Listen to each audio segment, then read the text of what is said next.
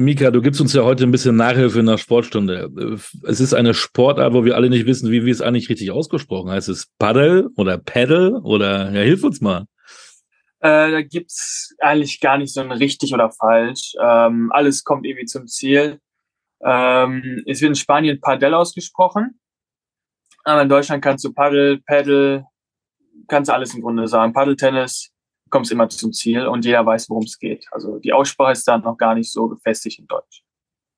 Es ist ja eine riesen Trendsportart, aber nichtsdestotrotz gibt es immer noch Leute, die das gar nicht kennen. Letztes Mal habe ich das einem gesagt, Paddle, da meinte, oh, da muss ich ja irgendwie aufs Wasser. Äh, klär uns mal auf, das hat damit ja mal gar nichts zu tun, mit Paddeln oder so, ne?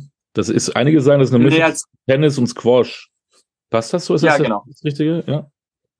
Ja, genau, das sagen wir im Grunde auch immer. Es ist eine Mischung aus Tennis und Squash. Und wir hatten tatsächlich bei uns auch mal einen, welcher auf der Anlage stehen mit Badehosen tatsächlich. Das war auch ganz lustig.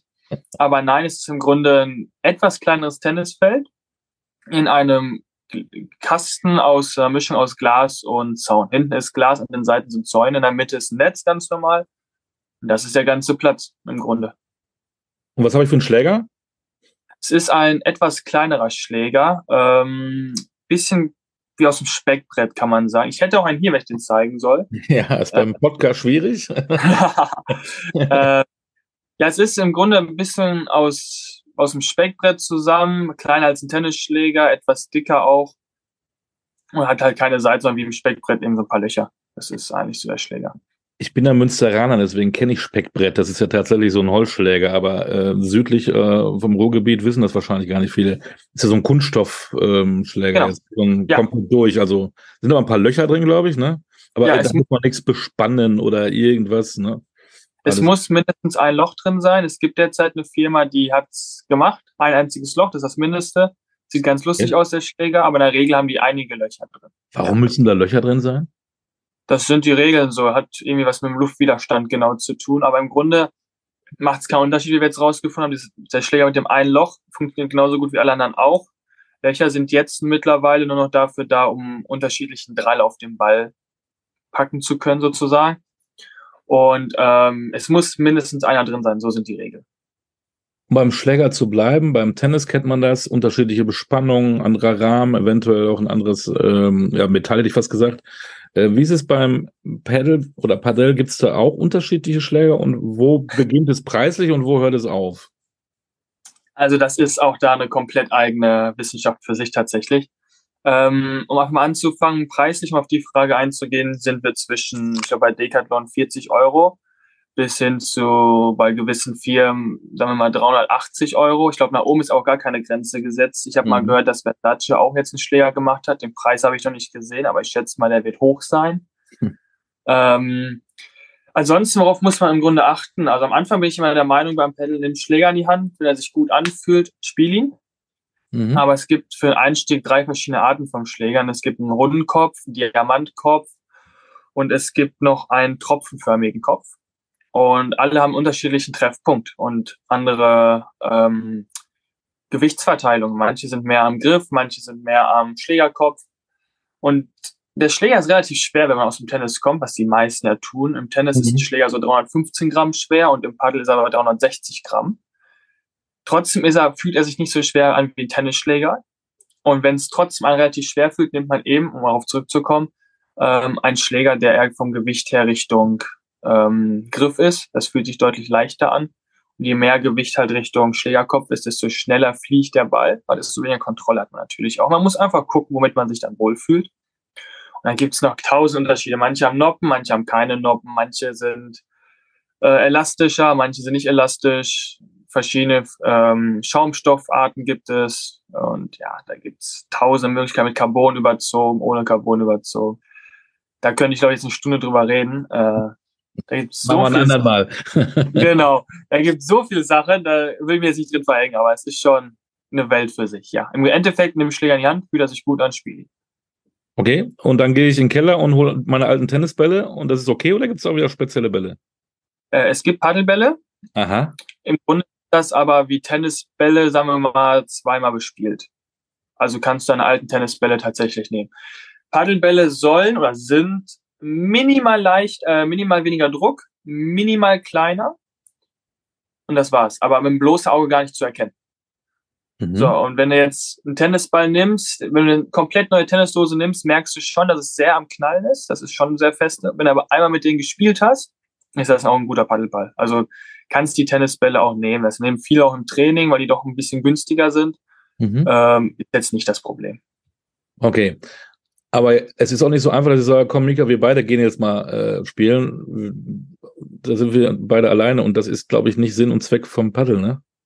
Äh, Paddel wird immer im Doppel gespielt. Eben. Immer. Also offiziell immer im Doppel. Natürlich können wir beide jetzt sagen, komm, wir lassen mal ein bisschen spielen auf dem Platz, da werden wir auch Spaß haben.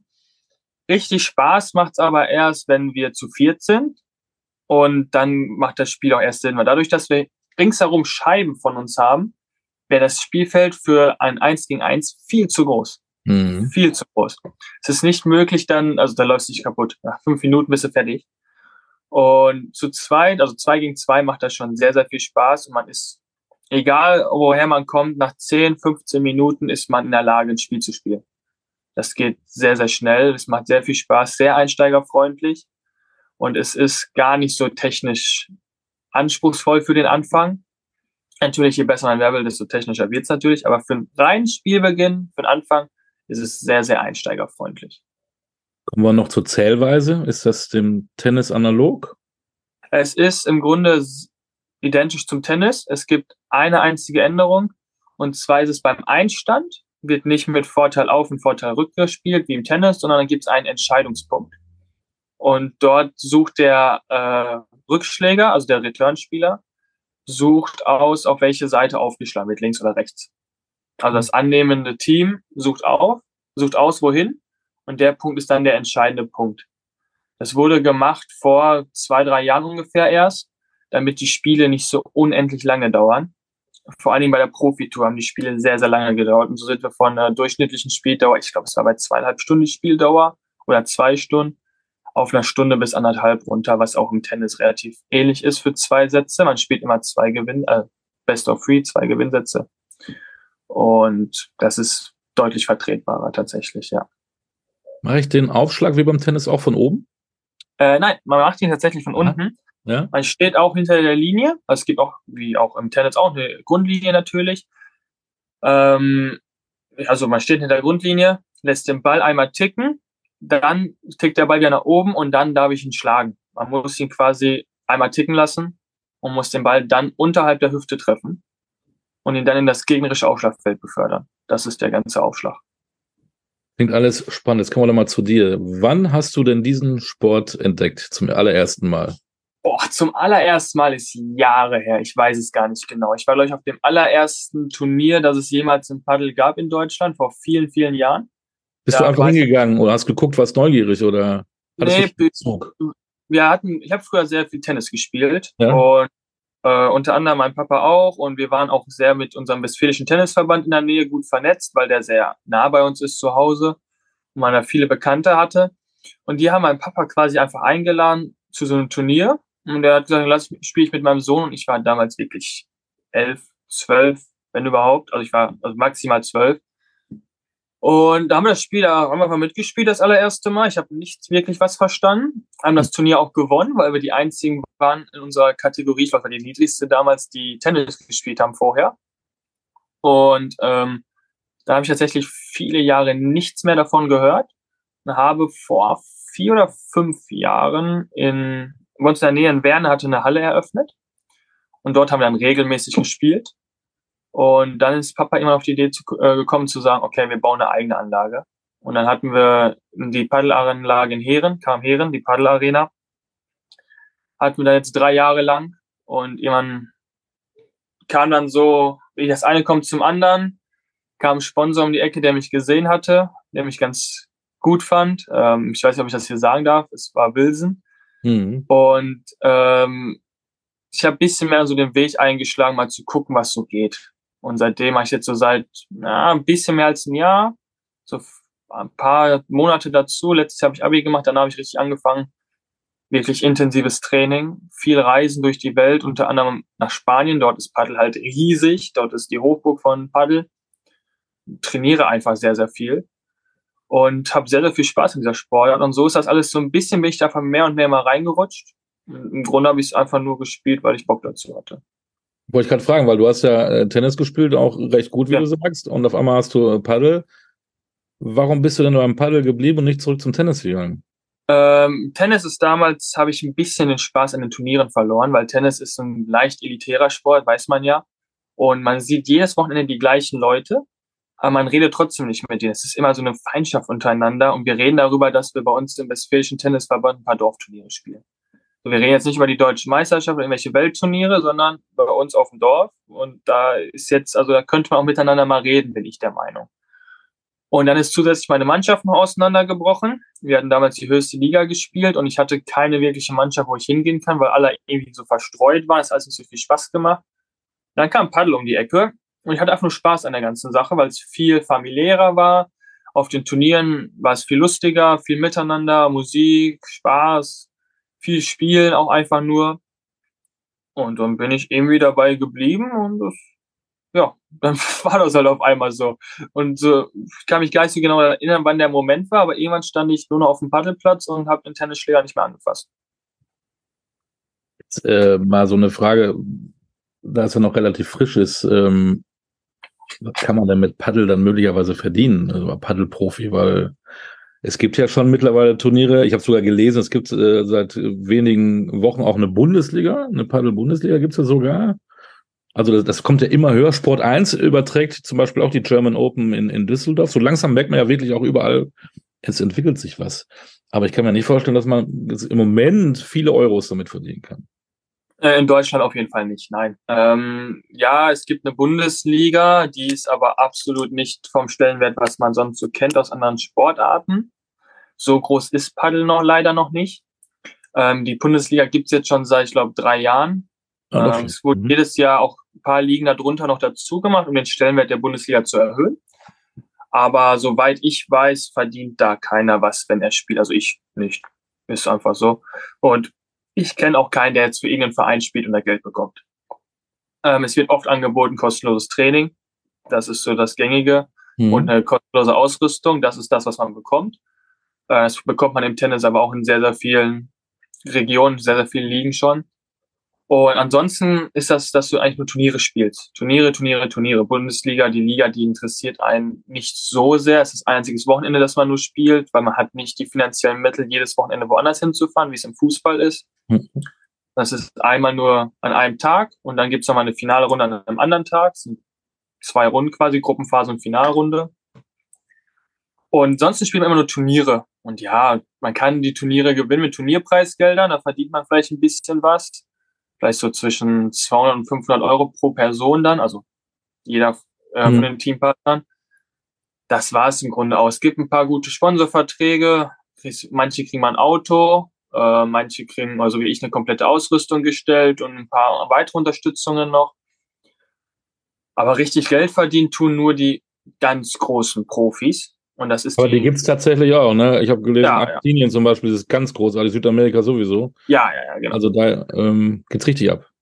In den spanisch sprechenden Regionen ist das Wahnsinn. In Spanien ist es die zweitgrößte Sportart nach der Religion Fußball sozusagen. Ähm, ist das da die größte Sportart? Jeder spielt das. Es gibt auch in diesen Anlagen, wo Leute wohnen, gibt es Paddelplätze in diesen Resorts. Das ist Wahnsinn. Also überall, jeder spielt das. Dementsprechend gibt es da auch Geld und dementsprechend gibt es da auch gute Leute. Und da die Top Ten der Welt besteht nur aus spanischsprachigen Leuten, irgendwelchen Spaniern und Argentiniern. Und die können davon, glaube ich, schon ganz gut leben.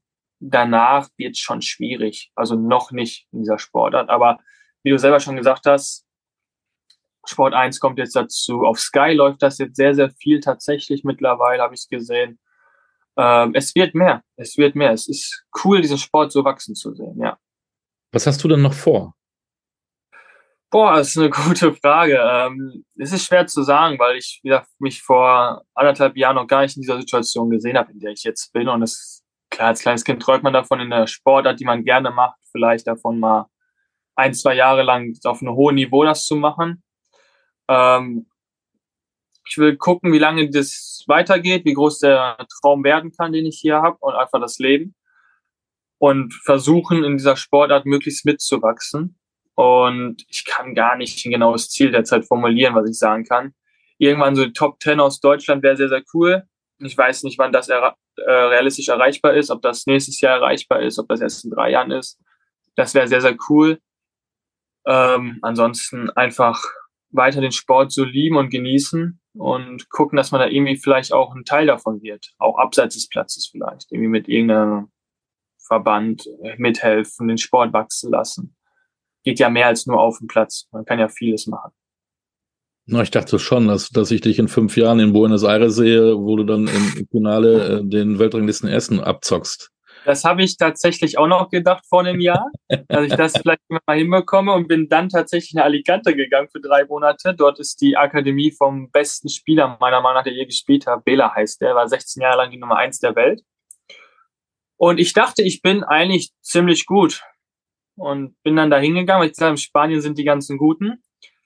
Ich war hier, glaube ich, immer, ich war in der Jugend war ich die Nummer eins aus Deutschland und bin dann darüber gegangen und war einer von Tausenden einer von vielen. Und durfte mit der Nummer 60 der Welt ab und zu mal mittrainieren und habe mal gezeigt bekommen, wie weit weg wir in Deutschland eigentlich davon sind.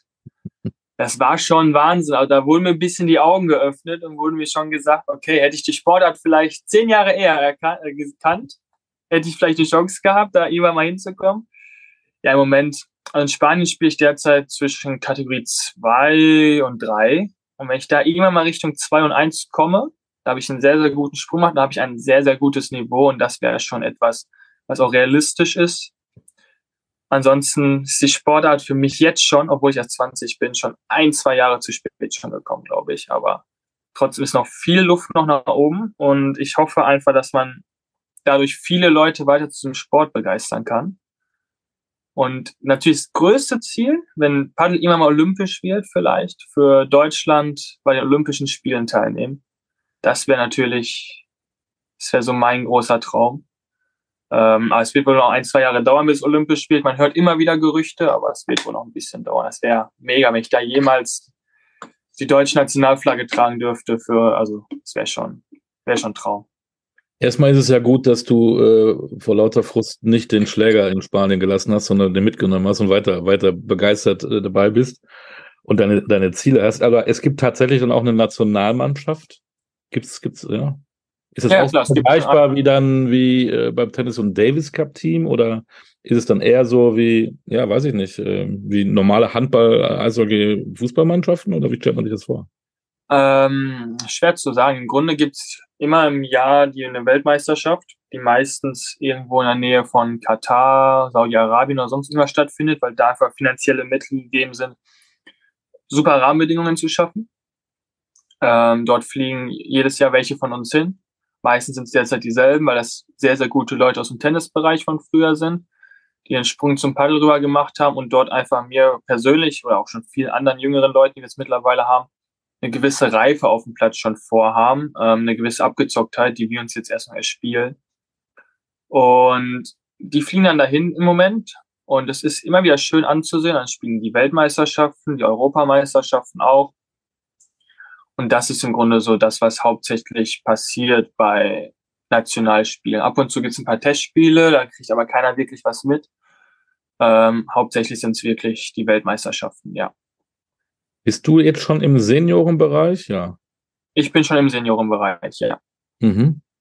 Aber deutscher Meister kannst du doch werden, wenn du sagst, die, soll ich sagen, die Range ist in Deutschland nicht so groß wie in Spanien, hast du vielleicht alle Möglichkeiten, oder? Ja, noch nicht heute, noch nicht dieses ja, heute Jahr. nicht, nee. Aber noch nicht dieses Jahr, aber die Chance ist auf jeden Fall gegeben, glaube ich. Ähm, ich glaube, das kann ich so sagen. Und das ist auf jeden Fall das Ziel, irgendwann mal deutscher Meister auch zu werden, klar. Aber ich will jetzt mich nicht auf irgendein Jahr festlegen, weil wir haben wirklich mittlerweile echt viele gute Zocker in Deutschland, viele gute Spieler. Und ja, ich hoffe, dass es irgendwann mal wirklich soweit ist, mich deutscher Meister nennen zu können. Ähm, es war ein bisschen schade, in der Jugend hätte ich die Chance gehabt, auf jeden Fall. Da war aber leider die Corona-Zeit. Mhm. Dort hätte ich für die Nationalmannschaft spielen können, hätte ich für Europameisterschaften, Weltmeisterschaften, alles war ja schon geplant, für alle standen schon die Teams im Grunde auch fest. Ähm, deutsche Meisterschaften hätte ich wahrscheinlich auch gewonnen, aber ging ja leider nicht. Nur all die Dinge, auch wie du das gesagt hast, dass ich den Schläger nicht in Spanien gelassen habe, ähm, motivieren mich eher, noch weiterzumachen und noch mehr zu machen. Und wenn ich sehe, wo ich jetzt bin, wie, wie ich vor einem Jahr war, bin ich gespannt, ob es überhaupt ein Ende gibt irgendwann davon, weil es, der Sportart lernt man sehr, sehr schnell und das ist sehr, sehr schön. Ähm, wo sieht man dich dieses Jahr noch, wenn man jetzt, äh, viele hören jetzt zu und sagen, oh, den Mika würde ich mal gerne spielen sehen, äh, wo kann man dich noch treffen? Ähm, puh, gute Frage. Ich bin sehr, sehr viel in Spanien tatsächlich unterwegs, um zu trainieren und zu spielen. Mhm. Ähm, in Deutschland weiß ich nicht, was für Turniere derzeit noch anstehen. Es gibt im Moment im Turnierkalender nichts weitreichendes mehr leider dieses Jahr. Ansonsten, äh, es ist ein bisschen Einwerbung, aber einfach auf meinem Instagram immer gerne mal gucken, da steht immer irgendwie was. Oder auf so ziemlich jedem Turnier im Ruhrgebiet kann man mich antreffen, Bochum, bei uns in Heeren, wenn was ist. Ähm, ein paar neue Anlagen, wo ich auch mal vorbeigucken wollte. Also da könnte man mich mal antreffen, ja. Und eins muss ich noch besprechen, was ich richtig auch gut finde. Ähm, das ist auch ein Sport, der auch für Behinderte sicherlich ein, ein Sportart ist, die echt was nutzt. Und du bist da auch aktiv mit den Behinderten. Genau, wir haben, soweit ich das weiß, sind wir in Heeren die größte Inklusionspaddelanlage in Deutschland. Ähm, und wir betreiben einmal bis zweimal die Woche, so oft wie halt die Menschen mit Beeinträchtigung können, ähm, Training für Menschen mit Beeinträchtigung, also Inklusionstraining. Und wir haben da eine Gruppe von, ich glaube, mittlerweile fast 20 Menschen äh, mit Down-Syndrom. Und es ist die beste Einheit der Woche. Es macht so viel Spaß. Es ist auf jeden Fall immer einmal die Woche. Wir versuchen es öfter auch zweimal die Woche anzugehen, aber Leute, die eine Beeinträchtigung haben, haben öfter einen volleren Terminkalender als Leute ohne Beeinträchtigung, weil die wirklich so viel Dinge zu tun haben, so viel Angebote machen, auch schöne Dinge machen. Und da sind wir sehr, sehr froh, diesen einen Termin schon zu, äh, hinzubekommen. Und es macht so viel Spaß, mit denen zu arbeiten. Es ist dadurch, dass es technisch nicht so anstrengend ist, kriegen die äh, Menschen das mit Beeinträchtigung auch sehr, sehr gut hin. Und es ist auch wieder für jede Altersklasse möglich. Ich glaube, wir haben ein, zwei ohne Beeinträchtigung dabei. Die sind zehn. Und die älteste äh, ist mit Beeinträchtigung, die ist irgendwas mit Mitte 40. Und das ist so die Altersspanne. Und alle zusammen haben einfach nur Spaß und freuen sich an der Bewegung, freuen sich an der Sportart. Das ist das Wichtigste. Und es hat im Grunde angefangen, dass wir bei uns im Verein eine Dame hatten mit Down-Syndrom, die Julia. Ähm, die hat immer Tennis gespielt und konnte das irgendwann nicht mehr aus gewissen Gründen.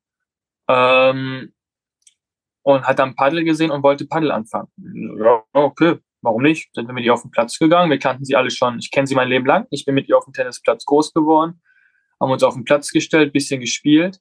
Dann sagt sie, ich möchte meine Freunde dazu bringen. Und nach drei, vier Wochen standen wir auf zwei Plätzen mit, ich glaube, zwölf Menschen mit Beeinträchtigung und es wurden immer mehr, immer mehr, immer mehr.